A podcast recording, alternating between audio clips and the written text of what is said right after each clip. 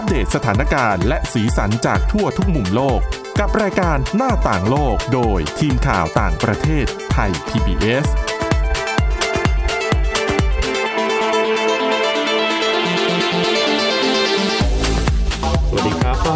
คุณผู้ฟังสู่รายการหน้าต่างโลกกับทีมข่าวต่างประเทศไทย PBS นะครับ วันนี้พบกับคุณกรีนจิรวัตรมาสุขและผมก้าวพงศธรสุขพงศ์ครับ ครับผมสวัสดีฮะครับวันนี้ยังมีหลากหลายเรื่องราวนำมาฝากคุณผู้ฟัง เช่นเคยนะครับ จะพาไปถอดบทเรียน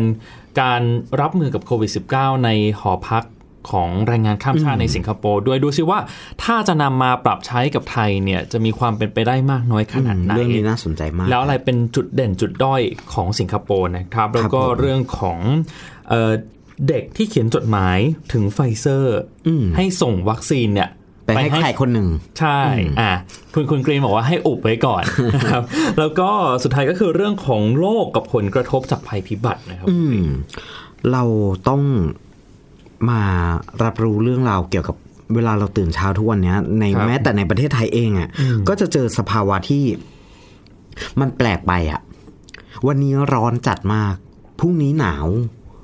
อีกวันหนึ่งฝุ่นเยอะมากอะไรอย่างเงี้ยคือบางวันทางร้อนและหนาวอยู่ในวันเดียวกันทำให้ไมเกรนขึ้นด้วยอันนั้นคือวัตถุประสงค์หลักที่ผมหยิบครับข่าวนี้มานะฮะเขาบอกว่าในทุกๆวันนี้เราตื่นขึ้นมาเราก็จะสัมผัสถึง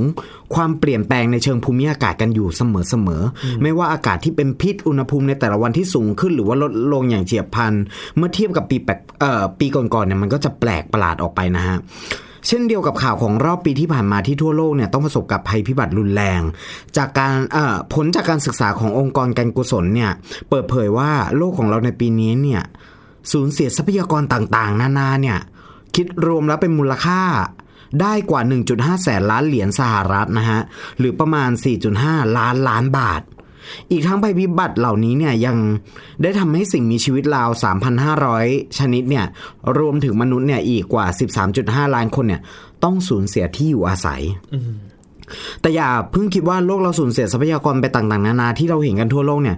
เสียแค่แสนล้านล้านเหรียญเองเหรอ อะไรอย่างเงี้ย เพราะว่าจากรายงานระบุว่ายังมีความเสียหายต่างๆ นอกเหนือจากไฟป่า ในออสเตรเลีย พายุเฮอริเคนในสหรัฐแล้วก็ ที่ต่างๆในแอตแลนติกนะฮะในช่วงพฤศจิกายนที่ผ่านมาเนี่ยความยังมีความเสียหายอื่น ๆ ที่ไม่ได้มีวงเงินประกันชดเชยค่าเสียหาย อันนี้คือรวมเฉพาะที่มีเงินประกันชดเชยค่าเสียหาย อย่างไรก็ดีภาระต่างๆ เนี่ยที่เป็นผลพวงมาจากความเสียหายที่เกิดจากการเปลี่ยนแปลงของสภาพภูมิอากาศได้ส่งผลกระทบไปยังประเทศยากจน ที่จะต้องแบกรับภาวะเศรษฐกิจที่ตกต่ำไปพร้อม ๆ กับภัยพิบัติทางธรรมชาติ ครับ ก็ถือว่าก็เดือดร้อนกันทั่วหน้า มันมีผลจากการศึกษาของ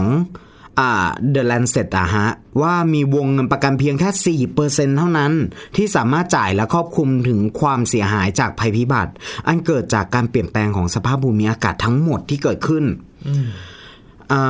เขาบอกว่าต่างกันกับประเทศที่มันมีวงเงินประกันมากกว่า 60%เนี่ย ที่จ่ายชดเชยเสียหายเหล่านี้ให้กับประเทศ มันส่วนมากมันจะไปอยู่60%มันไปอยู่กับประเทศที่รายได้สูง ส่วน4%อะมันไปตกอยู่ที่รายได้ต่ำอี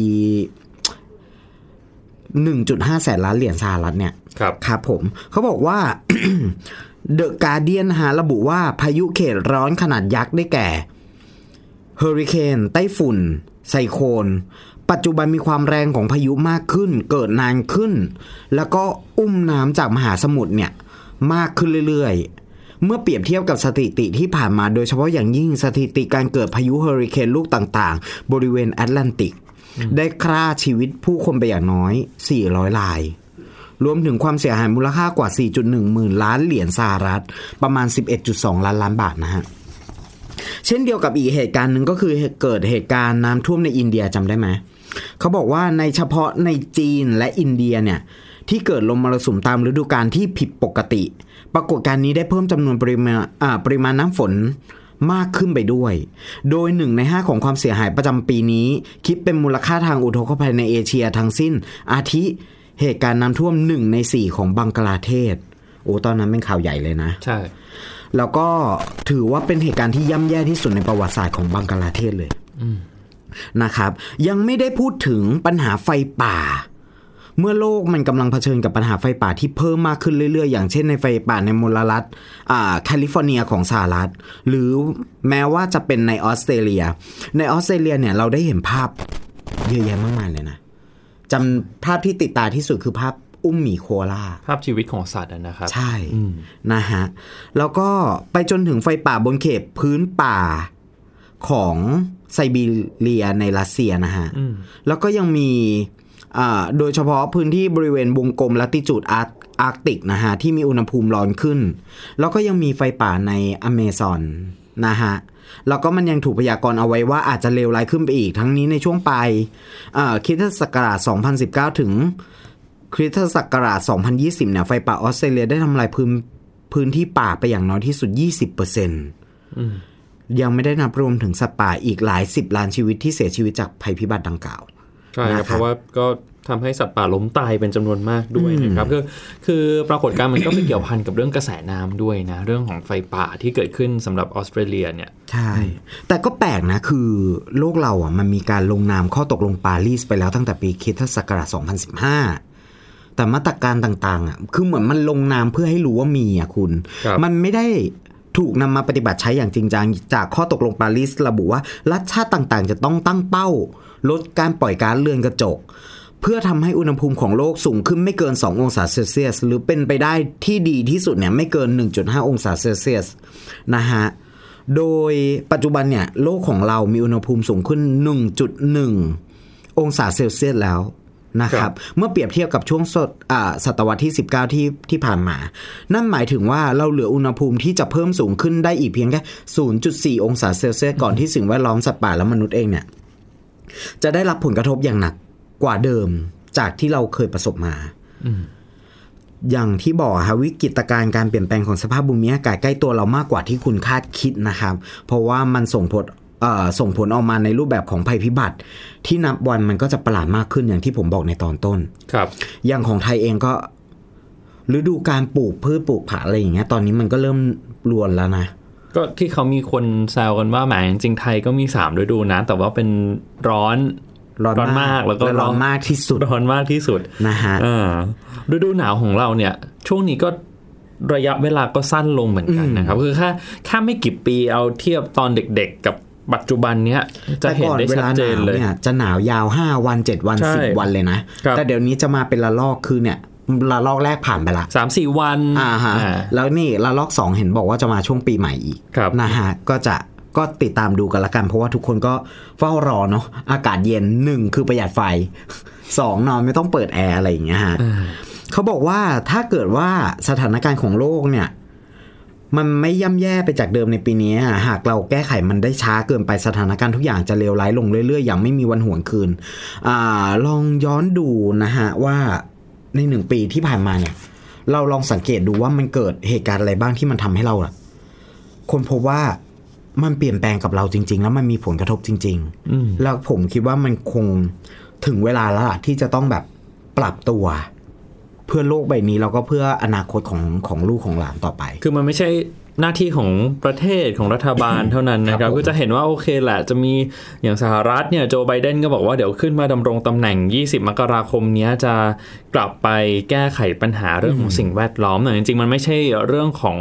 ระดับรัฐบาลเท่านั้นมันเป็นเรื่องของทุกๆ คนเลยแหละใช่เพราะว่ามันเกี่ยวข้องกับสิ่งที่เราต้องอยู่สิ่งที่เราต้องใช้ชีวิตร่วมกันด้วยครับช่วยเหลือได้ก็ต้องช่วยเหลือกันไปก่อนนะฮะอะเรามาต่อกันที่คืออันเนี้ย ข่าวที่สองเป็นข่าวที่ก็ได้รับผลกระทบมาจากโลกร้อนเหมือนกันครัอ่าบแต่มันเป็นเทศกาลทุกปี ปีนี้มันเพิ่งผ่านพ้นไปนะฮะกับเทศกาลอ่าคริสต์มาสครับนะครับ แต่ว่าคริสต์มาสปีนี้เนี่ยจะเรียกว่าพิเศษได้ไหมยมันก็ไม่ มันก็เป็นคือคริสต์มาสแบบ new normal เออมันก็หน่อยๆหน่อยวิถีใหม่ของคริสต์มาสนะฮะนะครับอืมเขาบอกว่ามีเด็กชายคนหนึ่งเนี่ย เขาสร้างความประทับใจในช่วงวันคริสต์มาสมานะฮะ เพราะว่าท่ามกลางการระบาดของไวรัสโควิด -19 เนี่ย ก็หลาย ๆ ประเทศก็หงอยกับเทศกาลช่วงเฉลิมฉลองคือทุกอย่างมันซบคริสต์สเซานะฮะอืมนะฮะ แล้วก็ไม่ครื้นเครงอย่างที่คาดหวังครับหลายคนคิดว่ามันจะดีขึ้นมันจะดีขึ้น แต่ว่ามันก็ไม่ได้ดีขึ้น แล้วก็ต้องคอยเฝ้าระวังการแพร่ระบาดอยู่นะฮะเขาบอกว่าเหตุการณ์เนี้ยมีเด็กชายชาวไอริชนะฮะ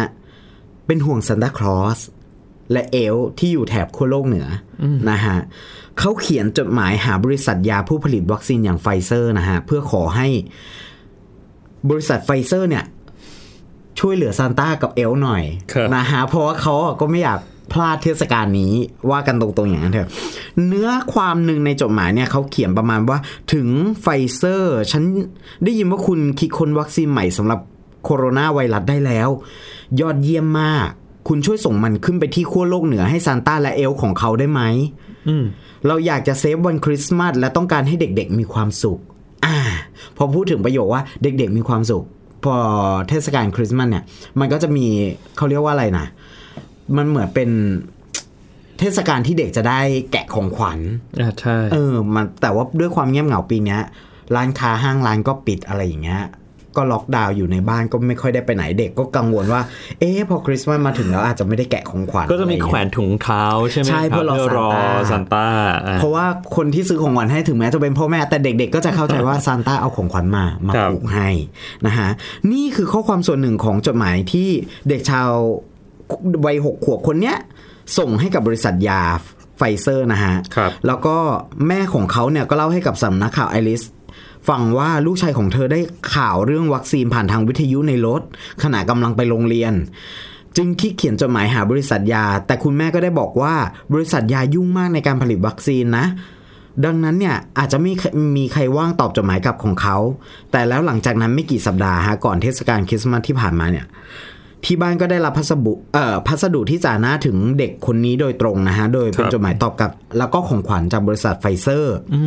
โดยเนื้อหาในจดหมายได้ขอบคุณน้องสำหรับการให้กำลังใจในการพัฒนาวัคซีนนะฮะ แล้วก็ยังบอกอีกว่าเด็กๆทุกคนที่อยู่อ่าที่อยู่ในรายชื่อของซานต้าพวกเขาจะต้องคอยล้างมือให้สะอาด แล้วก็ช่วยเหลือที่บ้านให้ได้เป็นอย่างดีไฟเซอร์ยังบอกอีกว่าพวกเขาได้ติดต่อกับซานต้าและเอลฟ์แล้วนะฮะซึ่งพวกเขาต่างก็ปลอดภัยดีและพร้อมที่จะส่งของขวัญวันคริสต์มาสอีฟด้วย พร้อมทั้งบริษัทเองเนี่ยก็ได้ส่งของขวัญเล็ก ๆ น้อย ๆ ให้กับเด็กชายคนนี้ด้วยอ่าบริษัทไฟเซอร์เองก็ได้โพสต์ข้อความนี้ลงในเอ่อเพจของเขาอะฮะครับ แล้วก็จดหมายนี้เขาเขาโพสต์ประมาณว่าจดหมายเนี้ยเต็มไปด้วยความเมตตาและความหวังเตือนให้ทุกคนรู้ว่า เตือนให้พนักงานบริษัทไฟเซอร์รู้ว่า สิ่งที่เขาทำอยู่อะมันสำคัญมากแค่ไหนนะฮะ นั่นแหละ เป็นเรื่องที่นำมาฝากกัน ก็เป็นวัคซีนที่เป็นความหวังของโลกในขณะนี้เลยก็ว่าได้นะครับอะเดี๋ยวช่วงที่ 2 ครับ จะชวนคุยกันเรื่องโควิด -19 ต่อ แต่จะไปดูการถอดบทเรียนของสิงคโปร์สิว่าเขามีวิธีการจัดการกับการระบาด ภายในหอพักของแรงงานข้ามชาติกันอย่างไร มีจุดเด่นจุดด้อยยังไงกันบ้างครับครับผมหน้าต่างโลกโดยทีมข่าวต่างประเทศไทย PBS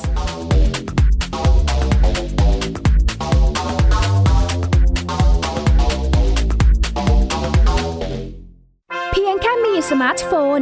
ก็ฟังได้ Thai PBS Digital Radio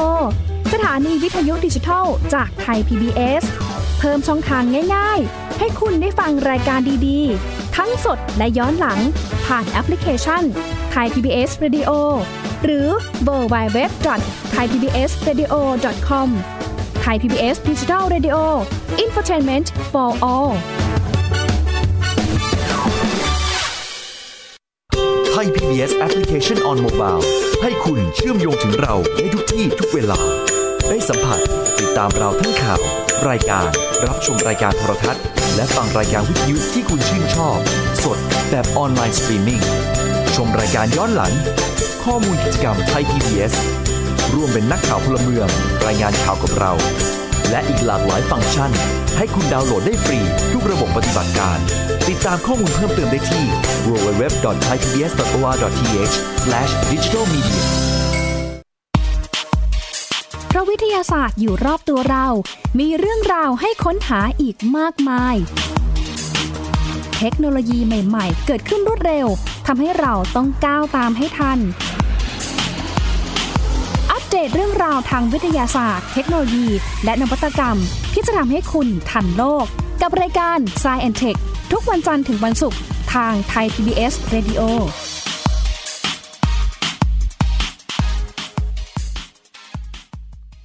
มมากกว่าด้วยเวลาข่าวที่มากขึ้น จะพัดพาเอาฝุ่นออกไปได้ครับ มากกว่า ให้คุณทันในทุกสถานการณ์ ตามที่กฎหมายดังกล่าวกำหนดเอาไว้ มากกว่ากับเนื้อหาเที่ยงตรงรอบด้านนำมาใช้ในคดีเมาแล้วขับ มากกว่าในทุกทางออกของสังคม ป้องกันไม่ให้ปัญหาเกิดขึ้นมากกว่ากับข่าวรอบวันในทุกมิติ เครนก่อสร้างเกิดอุบัติเหตุขึ้น มากกว่าด้วยการวิเคราะห์ที่ตรงจุด ความพยายามของภาครัฐที่จะแก้ปัญหา และมากกว่ากับทีมข่าวมืออาชีพ ข่าวไทย PBS ให้คุณได้มากกว่า หน้าต่างโลกโดยทีมข่าวต่างประเทศไทย PBS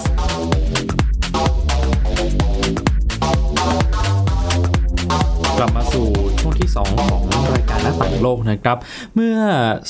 สัปดาห์ 2 สัปดาห์ที่ผ่านมาในประเทศ ไทยก็เกิดกรณีการพบผู้ติดเชื้อเป็นกลุ่มขนาดใหญ่นะคุณกรีนที่ครับผมจังหวัดสมุทรสาครนะครับ แล้วก็ไปมีความเชื่อมโยงกับกลุ่มแรงงานข้ามชาติที่เข้ามาทำงานในบริเวณพื้นที่นั้นเป็นจำนวนมาก ด้วยทีนี้โฆษกศบคเนี่ยก็เลยบอกว่าวิธีการแก้ปัญหาก็จะใช้สิงคโปร์โมเดลในการรับมือกับ การพบผู้ติดเชื้อเป็นกลุ่มเป็นคลัสเตอร์ขนาดใหญ่ แล้วก็เกี่ยวพันกับแรงงานข้ามชาติด้วยนะครับ ทีนี้คำถามก็คือว่าการนำเอาสิงคโปร์โมเดลเนี่ยมาปรับใช้กับไทยมันมีความเป็นไปได้มากน้อยขนาดไหนนี่ก็ถือเป็นโจทย์ใหญ่โจทย์หนึ่งนะครับ แต่ก่อนอื่นเนี่ยพาคุณผู้ฟังมาสรุป ดูกันก่อนว่าสิงคโปร์เขามีวิธีการจัดการกับการระบาดอย่างไร เพราะว่าถ้าย้อนกลับไปเมื่อเดือนเมษายนที่ผ่านมานี่เองนะครับ สิงคโปร์ก็เจอกับการพบผู้ติดเชื้อเป็นกลุ่มขนาดใหญ่ในหอพักของแรงงานข้ามชาติ ซึ่งส่วนใหญ่ก็จะเป็นคนจากเอเชียใต้นะครับ มีชาวอินเดีย ชาวบังกลาเทศ ติดเชื้อกันเป็นจำนวนมากครับ คือผู้ติดเชื้อรายวันเนี่ยไม่ต่ำกว่า 1,000 คน เลยเกิด ความกังวลใจขึ้นมา แต่ว่ารัฐบาลของเขาก็สามารถควบคุมได้ในที่สุดนะครับ คือก่อนที่จะเกิดการระบาดในในหอพักแรงงานข้ามชาติเนี่ยทางสิงคโปร์ก็ได้รับเสียงชื่นชมเหมือนกัน ทั้งในเรื่องการควบคุมโควิด -19 อย่างมีประสิทธิภาพ การพัฒนาเทคโนโลยีแอปพลิเคชันต่างๆ ขึ้นมา ติดตามเส้นทางของผู้ติดเชื้อนะครับ ทีนี้เมื่อวันศุกร์ที่ผ่านมาเนี่ยผมมีโอกาสคุยกับ คณะบดีคณะสาธารณสุขศาสตร์ของมหาวิทยาลัยแห่งชาติสิงคโปร์ศาสตราจารย์ยิกอิงเตียวนะครับก็พูดถึงการรับมือแนวทางการจัดการของสิงคโปร์เหมือนกันคือคำถามก็คือว่าทำไมคณะนี้ถึงมีความสำคัญ คือคณะสาธารณสุขศาสตร์เนี่ยเป็นเพียงสถาบันการศึกษาแห่งเดียวในด้านสาธารณสุขศาสตร์ในสิงคโปร์ด้วย แล้วก็อาจารย์ที่อยู่ในคณะนี้ประจำอยู่ในสิงคโปร์ก็มักจะ ทำงานวิจัยที่เกี่ยวกับโรคติดเชื้อ อาจารย์กลุ่มนี้ก็จะส่งข้อมูลที่เป็นประโยชน์ไปให้รัฐบาลในการแก้ไขปัญหานะครับ เพราะว่าเพราะเเพราะฉะนั้นเนี่ยข้อมูลที่มาจากอาจารย์เตียวก็ถือว่าน่าสนใจ แล้วก็น่าจะเป็นแนวทางที่เป็นประโยชน์สำหรับไทยในการปรับใช้ในอนาคตด้วยแนวทางในการรับมือของสิงคโปร์เนี่ยเขาแบ่งออกเป็น 3 แนวทางใหญ่ครับแนวทางแรกก็คือการจัดเก็บข้อมูลแรงงานข้ามชาติทุกคนให้เป็นระบบ เพื่อประโยชน์ในการติดตามตัวนะครับ ต่อมาไม่ใช่แค่เก็บข้อมูลนะครับ คุณผู้ฟังจะต้องสำรวจพฤติกรรมของแรงงานข้ามชาติด้วยว่า จะไปกินข้าวไปซื้อของหรือว่ามีปฏิสัมพันธ์ไปพบปะกับใครเป็นพิเศษ เพราะว่าการสำรวจเหล่านี้ถือว่าเป็นประโยชน์อย่างมาก ในการติดตามหาตัวผู้ติดเชื้อ หรือว่าผู้สัมผัสใกล้ชิดกับแรงงานข้ามชาติในกรณีที่พบผู้ติดเชื้อขึ้นมานะครับ ส่วนแนวทางสุดท้ายก็คือการดูแลแรงงานข้ามชาติ จัดหาสิ่งอำนวยความสะดวก การตรวจหาเชื้อเป็นประจำรัฐบาลของสิงคโปร์เนี่ยเขามีวิธีการดำเนินการอย่างไร ก็เริ่มตั้งแต่การควบคุมแรงงานที่ติดเชื้อโควิด -19 เอาไว้ในเขตหอพักเพื่อป้องกันไม่ให้เชื้อแพร่กระจายเป็นวงกว้างนะครับ การคัดแยกเอาแรงงานที่ร่างกายแข็งแรงดีออก จากหอพักไปอาศัยในจุดที่รัฐบาลจัดหาไว้ให้แรงงานกลุ่มนี้ก็จะทำหน้าที่เป็นแรงขับเคลื่อนสำคัญในด้านเศรษฐกิจของประเทศด้วยนะครับ การใช้เรือสำราญมาเป็นที่พักชั่วคราวของแรงงานที่รักษาหายจนไม่เหลือเชื้อไวรัส แล้วเพื่อป้องกันการติดเชื้อซ้ำ การตรวจหาเชื้อในกลุ่มแรงงานเป็นประจำทุก 2 สัปดาห์ การกักตัวแรงงานที่เดินทางเข้ามาใหม่ 14 วันนะครับ โจทย์ท้าทายก็คือถ้าเรานำเอาสิงคโปร์โมเดลมาปรับใช้กับไทยเนี่ยมันมีความเป็นไปได้มากน้อยขนาดไหน ก่อนอื่นต้อง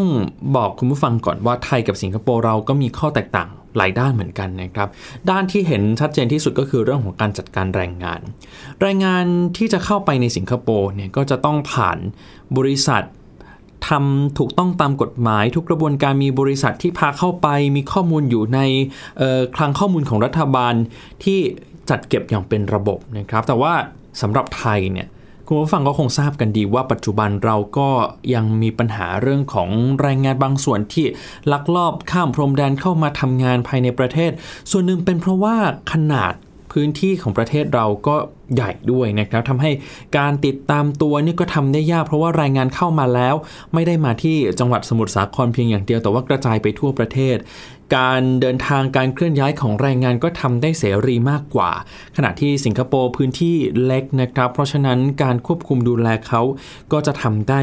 ง่ายกว่าของเรามากทีเดียว อันนี้เป็นข้อแตกต่างที่เห็นได้ชัดๆเลยนะครับ ทีนี้มันก็ย้อนกลับมาว่า มันทำให้สิงคโปร์โมเดลอาจจะเป็นไปได้ยาก คือไม่ได้หมายความว่าเป็นไปไม่ได้เลยนะครับ แต่ว่าการถอดแบบเข้ามาทั้งหมดเนี่ยอาจจะทำได้ยาก เพราะว่าอาจารย์เตียวคณะบดีคณะสาธารณสุขศาสตร์เนี่ยก็บอกเหมือนกันว่า วิธีการรับมือกับโรคระบาดในกลุ่มแรงงานข้ามชาติได้ดีที่สุดก็คือการจัดเก็บข้อมูลอย่างเป็นระบบ ทีนี้มันก็เลยย้อนกลับไปที่ข้อแตกต่างข้อแรกไงครับคุณกรีนว่าในเมื่อ แรงงานบางส่วนเนี่ยยังเข้ามาโดยการลักลอบเข้ามาแบบนี้ไอการจะไปจัดการอย่างเป็นระบบเนี่ยคงไม่ต้องพูดถึงนะครับ เพราะว่าถ้ามีลักลอบเข้ามาก็ทำให้การจัดการเป็นไปได้ยาก เพราะฉะนั้นเราคงจะต้องเรียนรู้แล้วก็เลือกบางอย่างที่ดีของสิงคโปร์เนี่ยมาปรับใช้กับเรามากกว่า เพราะว่าถ้าพูดถึงสิงคโปร์โมเดลมันไม่ใช่การคัดแยกพื้นที่ การปิดวงการระบาด หรือว่าการตรวจ คัดกรองเชิงรุกเท่านั้นนะครับ แต่ว่ามันรวมไปถึงการพัฒนาคุณภาพชีวิตของแรงงานด้วย ทีนี้ถ้าเราไปดูฝั่งของแรงงานบ้าง ว่าเขาคิดอย่างไรกับการจัดการของสิงคโปร์ผมคุยกับพนักงงานบริษัทก่อสร้างคนหนึ่งคือคุณประสิทธิ์อินทรีย์นะครับคือปัจจุบันคุณประสิทธิ์เนี่ยมา รับหน้าที่เป็นยูทูบเบอร์แล้วก็ช่วงที่กักตัวใช่ไหมครับ ไปทำงานไม่ได้ แกก็เลยจัดรายการผ่าน YouTube พาไปดูมาตรการต่างๆ ของสิงคโปร์ภายในหอพักนะครับ คือคุณประสิทธิ์ก็ค่อนข้างพอใจกับการจัดการของสิงคโปร์มากทีเดียวบอกว่าได้อาหาร 3 มื้อนะครับแล้วก็มีการให้สิ่งอำนวยความสะดวกต่างๆ มากมาย ไม่ว่าจะเป็นการติดตั้งอินเทอร์เน็ต ติดตั้ง Wi-Fi ให้ซิมการ์ดแล้วก็อุปกรณ์พกพาสำหรับติดตามตัวได้ง่ายด้วยนะครับ แต่ว่าแรงงานอีกหลาย ๆ คนเนี่ยก็บอกว่าการจัดการของสิงคโปร์ยังไม่ดีพอ มีแรงงานไทยบางคนที่ติดเชื้อโควิด -19 แล้วตอนนี้กลับมาที่ไทยแล้วนะครับ คือไม่พอใจอย่างมาก แล้วก็คิดว่าคงจะไม่กลับไปที่สิงคโปร์อีกแล้ว ขณะที่กรรมการของสมาคมไทยสิงคโปร์คุณอุดมลักษ์มอเนี่ยก็สะท้อนปัญหาบอกว่าจริง ๆ ปัญหาใหญ่ของสิงคโปร์ช่วงแรก ๆ เลยก็คือขาดแคลนบุคลากรทางการแพทย์เนื่องจากประเทศเล็กนะครับ เพราะฉะนั้นพอเกิดการระบาดใหญ่ขึ้นมาเนี้ยควบคุมไม่ทันการจัดการล่าช้า พอการจัดการล่าช้ามันก็นำไปสู่ปัญหาว่าแรงงานหลาย ๆ คนรวมถึงคุณประสิทธิ์เองด้วยก็มีความเครียดสะสม เพราะว่าต้องอยู่ภายในหอพักเนี่ยอยู่กับเพื่อนภายในห้องประมาณ เล็กๆเนี่ยนะครับมีคนอยู่ประมาณ 10ถึง15 คนได้ก็คือแออัดมาก ใน 10ถึง15 คนเนี่ยก็ไม่รู้ด้วยว่าใครติดใครไม่ติด ใช่ ก็ระแวงกันเองด้วย ก็คือแนวทางเมื่อสักครู่ที่ผมบอกว่าคัดแยกออกไปเนี่ยมันไม่ใช่ว่า ตรวจทีเดียวแล้วคัดแยกออกไปเลยนะครับ คือมันจะดูว่าใครมีอาการถึงจะเข้าไปแล้วก็คัดแยกออกมา เพราะฉะนั้นก็อยู่ด้วยความหวาดระแวงไม่ได้ข้อมูลที่ชัดเจนมากเท่าไหร่ ส่วนหนึ่งเป็นเพราะว่าอุปสรรคในการสื่อสาร ภาษาอังกฤษเนี่ยแรงงานไทยส่วนใหญ่ก็ไม่ค่อยมีทักษะมากเท่าไหร่เหมือนกัน เพราะฉะนั้นนี่ก็เป็นอีก ประเด็นหนึ่งแล้วก็เรื่องของค่าจ้าง ค่าจ้างเนี่ยรัฐบาลสนับสนุนก็จริง แต่ว่านายจ้างบางคนก็จะหักค่าอาหารค่าสวัสดิการไปทำให้แรงงานบางส่วนอาจจะได้เงินไม่เต็มเม็ดเต็มหน่วยด้วยนะครับอันนี้เป็นเป็นปัญหาคร่าวๆ เป็นปัญหาในภาพรวมที่เกิดขึ้นกับแรงงานไทยที่อยู่ในสิงคโปร์ ตอนนี้สถานการณ์ในสิงคโปร์เริ่มดีขึ้นก็จริงแต่ว่า แรงงานหลาย ๆ คนก็ยังถูกกักตัวอยู่นะครับครับผมการจะติดต่อกับทางบ้านเนี่ยก็เป็นไปได้ยากคุณกรีนจำได้ไหมตอนที่เราไปสิงคโปร์กันก็จะมีอาคารชื่อว่า Golden Mile ใช่ไหมครับ เป็นเป็นเป็นเหมือนห้างที่สำหรับคนไทยไปชุมนุมเขาเรียกกันว่าเป็นไทยทาวน์ใช่เป็นไทยทาวน์มีร้านอาหารอ่าฮะมีซูเปอร์มาร์เก็ตที่ขายของไทยๆนะครับ แต่ว่าแรงงานเหล่านี้ไม่ได้รับโอกาสให้มาเลย เพราะฉะนั้น เขาก็มีความคิดถึงอาหารไทยบ้างเพราะว่าอาหารส่วนใหญ่ที่รัฐบาลจัดหาไว้ให้ก็จะเป็นอาหารจีนกับอาหารอินเดียเป็นส่วนใหญ่ด้วยนะครับ เพราะว่าแน่นอนแรงงานที่เป็น อินเดียแรงงานที่เป็นเอเชียใต้แรงงานที่เป็นคนจีนเนี่ยมีสัดส่วนมากนั่นเองนะครับ นี่ก็เป็นการเออถอดบทเรียนจากการจัดการของสิงคโปร์มาเล่าให้คุณผู้ฟังได้ฟังกันเพื่อที่จะได้ประเมินนะครับ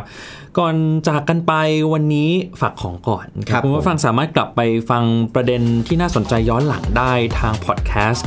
เซิร์ชคำว่าหน้าต่างโลก แล้วก็เลือกฟังประเด็นที่สนใจได้เลยนะครับสำหรับ วันนี้สิ้นปีแล้วเป็นเทปก่อนสิ้นปีนะครับใช่ฮะเพราะฉะนั้นก็ขอสวัสดีปีใหม่ 2564 คุณผู้ฟังล่วงหน้าด้วยนะครับ ขอให้มีพลังกายพลังใจ พร้อมที่จะสู้ในปีต่อไป แล้วก็อย่าลืมเอ่อปฏิบัติตามมาตรการควบคุมโรค อย่างเคร่งครัดด้วยรักษาระยะห่างใส่หน้ากากอนามัย แล้วก็ล้างมืออย่างสม่ำเสมอเราจะ